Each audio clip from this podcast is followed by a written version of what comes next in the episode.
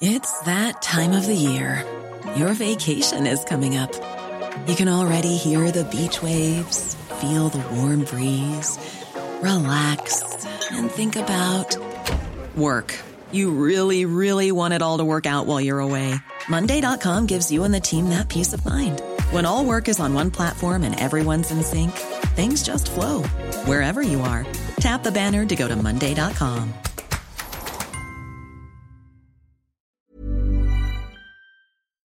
Alors les amis, exceptionnellement pour ces huitièmes de finale à la Ligue des Champions, avec Winamax, on double la cote de votre premier pari. Pour en profiter, suivez le lien en description. Les amis, bienvenue, j'espère que vous allez tous très bien et très très content de vous retrouver et de continuer à vous accompagner tout au long de cette remarquable semaine européenne que le foot français a mérité de vivre. On a eu à l'automne de grands moments, de belles soirées, maintenant ça devient sérieux.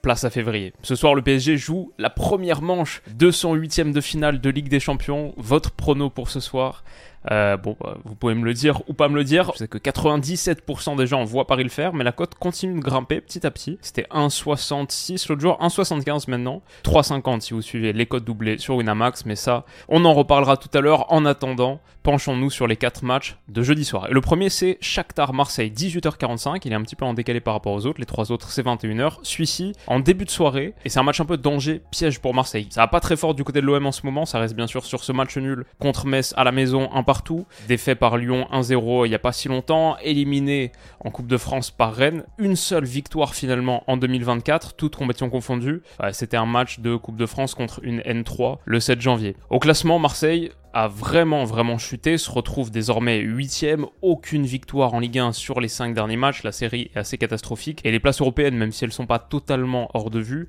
elle commence progressivement à s'éloigner. Il ne faut pas perdre trop d'allure pour cet Olympique de Marseille qui a aussi un petit peu souffert de la C A N, des joueurs perdus sur cette période. Mais ouais, c'est un petit peu compliqué. Cette campagne européenne peut peut-être offrir l'opportunité du rebond. Le Shakhtar, c'est pas fou non plus aussi, faut le dire. Euh, et je ne sais pas à quel point mes pronos seront optimistes sur ces euh, seizièmes de finale d'Europa League pour les clubs français, round de knockout. Contre ce Shakhtar, je me dis quand même qu'il y a quelque chose à faire. Ils n'ont pas joué un match compétitif, un petit peu comme Copenhague hier dont on parlait, depuis le treize décembre et leur sixième journée de Champions. Oui, ils en avaient pris cinq d'ailleurs contre Porto. Depuis, le championnat ukrainien s'est arrêté, ils ont joué en gros des matchs amicaux et ouais, c'est pas forcément très très rassurant. Ça encaisse beaucoup de buts, c'est assez euh, léger derrière, et quand je regarde l'effectif du Shakhtar, c'est plus le Shakhtar que je connaissais il y a quelques années. Il n'y a pas beaucoup de joueurs que je reconnais pour être honnête, à part qu'ils ont euh, rapatrié quelques-unes des plus grandes légendes du foot ukrainien. J'ai vu que Chigrinski était revenu cet été, ok, mais bon, il joue quasiment plus, il a trente-sept ans maintenant. Pareil pour euh, Yaroslav Rakitsky, lui ça fait un petit peu plus longtemps qu'il est rentré, mais trente-quatre ans, il joue lui, il, il sera titulaire vraisemblablement, sans doute aux côtés de lui, je m'en souviens aussi, le capitaine, trente-quatre ans aussi, Taras Stepanenko au milieu de terrain, milieu défensif. La filière brésilienne est encore bien activée, Kevin, Aguinaldo, Newerton, c'est plus les euh, Marlos, Tyson, Fred entre autres, mais il y a encore des Brésiliens et il y a surtout la petite pépite Georgi Sudakov, le jeune Ukrainien de vingt et un ans qui lui a un vrai joueur à suivre, le dix, le milieu avancé, euh, joueur sympa. Côté marseillais, beaucoup d'absences, ça c'est un truc, on va regarder vite fait le onze, mais Rongier est toujours pas remis et ça c'est un gros gros problème pour l'entrejeu de Gattuso, il compte énormément sur lui, il est pas là, et Kondogbia et Veretout sont sans doute out aussi, ça c'est un article qui date d'il y a longtemps, mais c'est encore la situation actuelle. Du coup, au milieu de terrain, ça devrait, j'imagine, ressembler à ce qu'on a vu l'autre jour en Ligue un, Unai, Harit et Jean Onana, qui avaient été plutôt pas mal en plus l'arrivée. Faris Moumbania a marqué aussi sur une passe décisive de Quentin Merlin, donc les, les arrivées, les recrues qui font du bien. Gigot exclu contre Metz. Il y a une petite rumeur avec euh, peut-être le retour de Chancel Bemba, peut-être qu'il pourrait passer sur le banc. Je, j'imagine que ça ressemblera à peu près à ça, avec Aubameyang sur le côté et Limandiaï pas dans sa position préférentielle, aile droite. Mais on, on espère que l'O M réussira à développer un petit peu plus de jeu que récemment. Ils partent quand même favoris sur ce match et je pense que ça dit plus de choses sur le Shakhtar, qui n'est pas un grand Shakhtar, que sur l'Olympique de Marseille. Même ce Marseille qui a gagné un seul petit match en deux mille vingt-quatre est quand même favori côté à deux vingt, mais la plupart des gens partent quand même sur le Shakhtar. soixante-huit pour cent des gens voit le Shakhtar à trois quinze. Moi, j'irais plutôt match nul. Je pense que Marseille a quand même les armes pour neutraliser la plupart du temps une équipe qui n'est pas folle non plus. Et ce serait un bon résultat à ramener à la maison pour dans une semaine. Donc euh, ouais, je dirais un partout. C'est le score qui est ici. C'est en plus celui qui est coté comme étant le plus probable à cinq quatre-vingts. Comme d'habitude, vous le savez, si ces cotes vous intéressent et que la partie paris sportive vous intéresse, ça c'était les cotes de Winamax. Et j'en ai parlé un petit peu en intro. Sur les huitièmes de finale aller de Ligue des Champions, votre premier pari est doublée. La cote est doublée. Vous avez aussi un autre lien si vous voulez une offre plus classique pour parier vraiment sur ces matchs d'Europa League là. Ça, c'est le lien qui vous permet d'avoir votre premier dépôt doublé et dix euros supplémentaires en cash. Il y a les deux offres qui sont disponibles, je les mettrai en dessous, c'est deux liens affiliés qui me rémunèrent aussi à chaque fois que vous l'utilisez, donc euh, merci, c'est un bon soutien pour la chaîne, mais c'est pas essentiel pour kiffer devant le foot, c'est interdit aux mineurs, en général, faites attention. Donc ouais, un match nul de l'O M sur un déplacement pour plutôt se mettre en bonne posture avant le match retour. On commence bien, on commence relativement optimiste. Lens-Fribourg, qu'est-ce que ça va donner maintenant? C'est très équilibré aussi je pense, ce Lens-Fribourg, on a des Lensois qui sont très très chauds en ce moment, trois victoires consécutives, contre Strasbourg, contre Nantes, contre Toulouse, ça leur a permis de bien regrimper au classement. Si on voit ici, ils sont passés à la sixième place, trente-cinq points, finalement ils sont qu'à quatre longueurs de Nice Dauphin. La saison de Lens a peut-être été ressuscitée grâce à cette bonne passe. Et Fribourg, je veux dire, c'est sans doute le bon moment pour les prendre, c'est un peu l'inverse. Lens est sur trois victoires d'affilée, Fribourg est sur trois défaites consécutives. Contre Dortmund trois zéro ce week-end, contre Stuttgart, après c'est des bonnes équipes, hein, trois un. Et contre le Werder Bremen trois un aussi fin janvier. Attention, ils sont toujours capables de folie, ils sont toujours capables d'en mettre cinq contre Francfort à Francfort, mais ça n'empêche pas qu'ils sont assez fragiles. Sur les sept derniers matchs qu'ils ont disputés, ils ont encaissé deux buts ou plus six fois, six fois sur sept. C'est assez léger et c'est une chose, c'est un petit peu comme le Real Madrid, comme une autre équipe dont on va discuter dans quelques minutes, tous les centraux sont blessés, j'ai l'impression, la paire de titulaires Linhart, Ginter, qui est excellente, les deux sont out, c'est aussi le cas des backups, Schmidt, Rosenfelder, du coup ça va être assez expérimental, ce que mes frères derrière. Peut-être qu'on va revoir comme ce week-end le français euh, très prometteur Kylian Sildilia qui est plutôt un latéral droit sur le papier mais qui a joué central aussi. Il y a aussi un autre latéral français, Jordi Makengo, euh, lui je le connaissais pas, peut-être le frère de Jean-Victor, je sais pas, mais un gars au milieu comme Maximilian Eggestein qu'on connaît qui est un peu une référence en Bundesliga depuis un moment, Ritsu Doan aussi, et puis il y a un vrai pilier en la personne de Vincenzo Grifo qui fait une très très bonne saison, que ce soit en Bundes où il a déjà cinq buts et sept passes D, en Europa League c'est un peu les mêmes standards, quatre buts, deux passes en six apparitions. La saison dernière, il était le troisième meilleur buteur du championnat allemand avec quinze buts, cinq passes. La saison d'avant, deux mille vingt et un deux mille vingt-deux, c'était aussi des stats honorables si je me souviens bien, assez proche du double-double. Ouais, neuf buts, sept passes décisives pour lui. Donc euh, voilà, attention à Vincenzo Grifo. Côté Lensois, j'ai une petite hésitation sur le onze. Je pense que Samba, Gradit, Danso, Medina n'est pas disponible, donc ce sera sans doute Aidara, ça il n'y a pas trop de doute. Pareil pour Frankowski et Aguilar sur les pistons, bon on verra.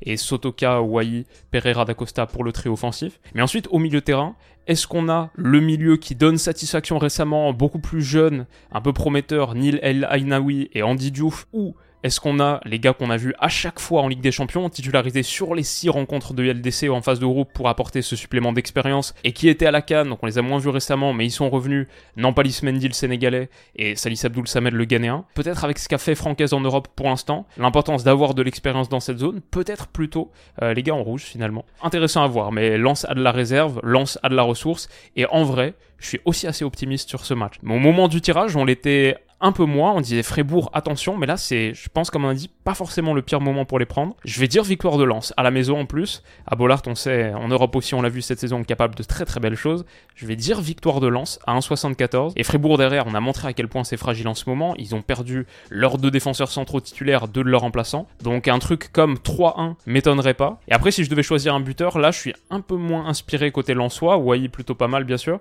mais peut-être Vincenzo Grifo, ouais trente et un pour cent des gens partent là-dessus, à cinq dix. Il est un peu caché là. Grifo, euh, ouais, je tenterai ce petit truc. Ça, c'est donc pour Lens-Fribourg. Ensuite, Benfica-Toulouse. Alors là, ça, ça commence à se corser. Là, les deux dernières rencontres qui nous restent, c'est, c'est très très chaud. C'est un match, Benfica-Toulouse, qui a failli être annulé en raison de la grève des policiers portugais. Finalement, ça va se jouer, ça va se tenir. Il n'y aura pas de victoire sur tapis vert pour Toulouse. Et c'est bien, ça fait une autre rencontre de prestige à jouer pour le T F C, quelques mois après avoir battu Liverpool. C'était vraiment dingue. On avait fait cette longue vidéo, c'était super super moment. Maintenant, ça va pas être facile. Benfica, depuis le huit novembre deux mille vingt-trois, et leur défaite contre la Real Sociedad, cette quatrième journée de phase de groupe de Ligue des Champions, ça a plus perdu un seul match. Une victoire contre le Sporting, ils sont en coude à coude en tête du championnat portugais. Un match nul contre l'Inter en ayant passé trois buts à l'Inter, il n'y a pas grand monde qui peut dire ça cette saison, même si Benfica a mené trois zéro à la mi-temps avec un triplé de João Mario, ex-Inter, en plus c'était la belle histoire, donc pour eux c'est plutôt une pilule difficile à avaler, c'est, je crois que ça reste un souvenir amer, mais quand même fondamentalement un bon résultat. Ensuite ils sont allés battre Salzbourg à Salzbourg pour prendre cette place en Europa. Ils ont battu Braga. Aujourd'hui, Benfica est leader du championnat portugais avec une seule défaite en vingt et une journées. La meilleure défense de très très loin, seulement quatorze buts encaissés. Et le secteur offensif est pas mal non plus. Quand je vois, même si c'était juste un deux partout contre Vitoria, quand je vois les gars qu'ils ont pu aligner ce week-end,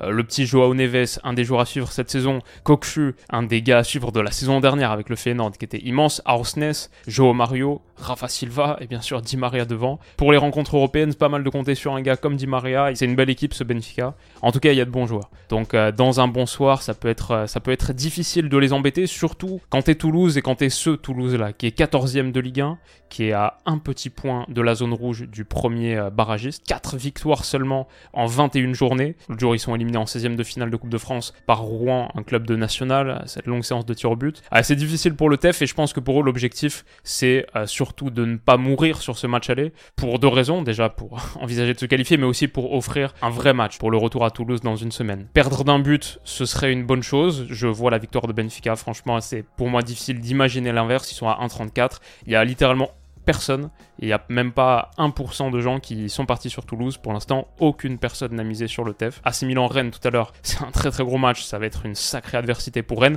Mais ça, je pense que ce serait encore un plus gros exploit pour un club français, de, pour Toulouse, de faire tomber Benfica à Lisbonne. Espérons qu'ils remobilisent l'énergie de Liverpool, mais à Anfield, bon, ça s'était mal passé aussi. Je vois deux zéro pour Benfica, c'est à cinq cinquante, c'est aussi la cote la plus probable. Et bien sûr, j'espère, j'espère me tromper. Et enfin, Milan-Rennes. Je vous ai posé la question sur Twitter. Objectivement, quel est le match le plus intéressant ? Shakhtar Marseille a récolté seulement sept virgule sept pour cent des voix. Lens Fribourg, douze virgule neuf pour cent. Benfica Toulouse, six virgule huit pour cent. Milan-Rennes avec soixante-douze virgule six pour cent des votants. Et le grand vainqueur, et pour cause, on a une superbe, superbe opposition de Rossoneri. Le, les Rossoneri contre les Rouges et Noirs. C'est aussi le match qu'on analysera au coup de sifflet final, jeudi soir, demain soir. On parlera des autres rencontres aussi, mais dans le récap, je pense, du lendemain. Bref, ça c'est pour le programme. Mais pour dire que Rennes en ce moment, c'est très très chaud. Ils sont sur une série de huit victoires, si on compte celle au tir au but contre Marseille en Coupe de France. C'est l'équipe la plus en forme de Ligue un en ce moment, et ça leur a permis de remonter très très haut, alors qu'ils étaient dans une vraie mauvaise passe. Aujourd'hui, ben, un petit peu comme Lens, ils sont plus si loin que ça des places européennes, ce qui est un petit peu miraculeux, vu le début de saison. Maintenant, Milan, c'est pas trop mal non plus. Ok, il y a eu cette élimination contre l'Atalanta, les... c'est pas parfait parfait, mais finalement, ils sont qu'à un point de la Juve et surtout confortablement installés dans le top quatre. Ils rejoueront la Ligue des Champions l'année prochaine, c'est quand même treize points d'avance sur Bologne. Un tel écart en Serie A sur les trois premiers et le reste. quarante-sept buts marqués, ça en fait la deuxième meilleure attaque de Serie A. Le problème, c'est qu'ils en encaissent beaucoup trop. vingt-sept, c'est la pire défense du top cinq et de très très loin. Et la raison pour laquelle ils en encaissent beaucoup aussi en ce moment, c'est parce que, comme pour le Real Madrid et comme pour Fribourg dont on a parlé,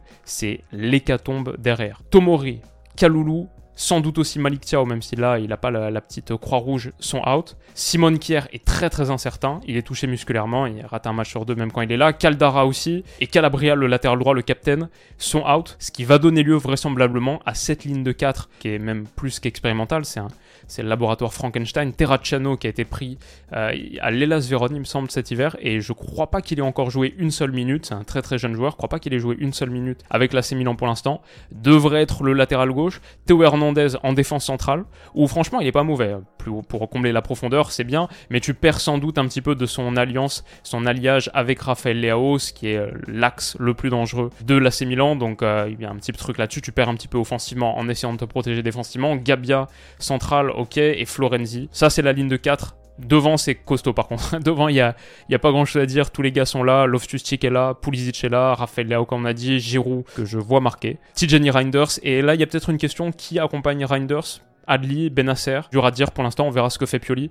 Ça reste une bonne équipe si tu regardes surtout la partie droite du terrain. À gauche, il y a une vraie vulnérabilité et du coup, sans doute, sans doute, un coup à jouer pour Rennes. C'est ça qui rend ce match passionnant, c'est que vu les absences de l'A C Milan et vu la dynamique de Rennes, il peut arriver au bon moment.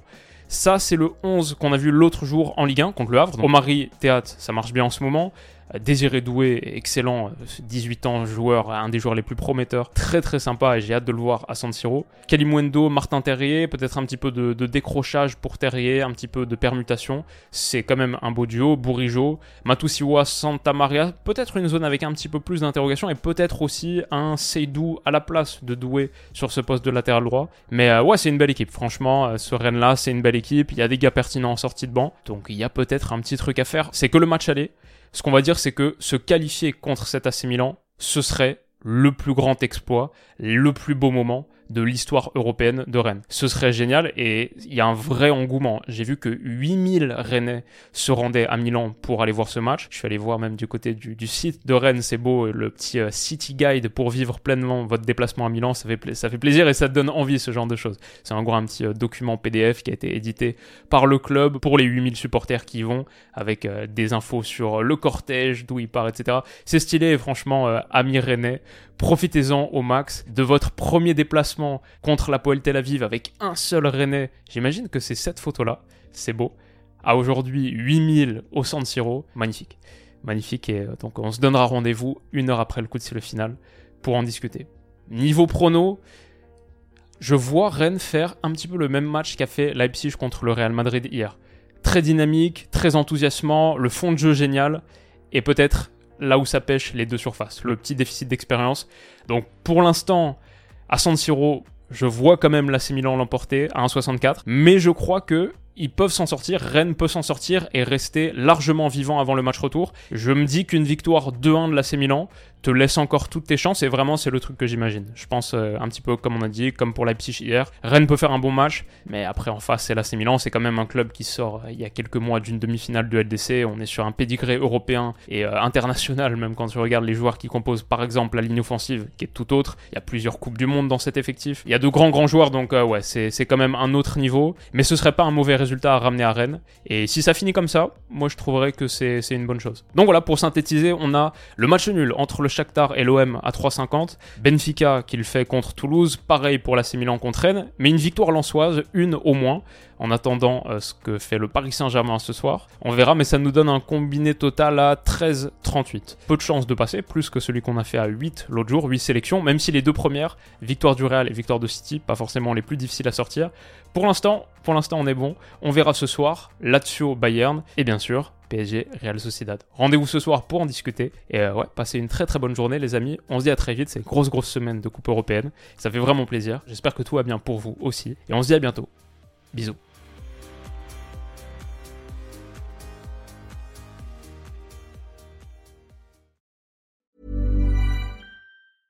Hey, it's Danny Pellegrino from Everything Iconic. Ready to upgrade your style game without blowing your budget? Check out Quince. They've got all the good stuff, shirts and polos, activewear and fine leather goods, all at fifty to eighty percent less than other high-end brands. And the best part? They're all about safe, ethical and responsible manufacturing. Get that luxury vibe without the luxury price tag. Hit up quince.com slash upgrade for free shipping and three sixty-five day returns on your next order. That's quince.com slash upgrade.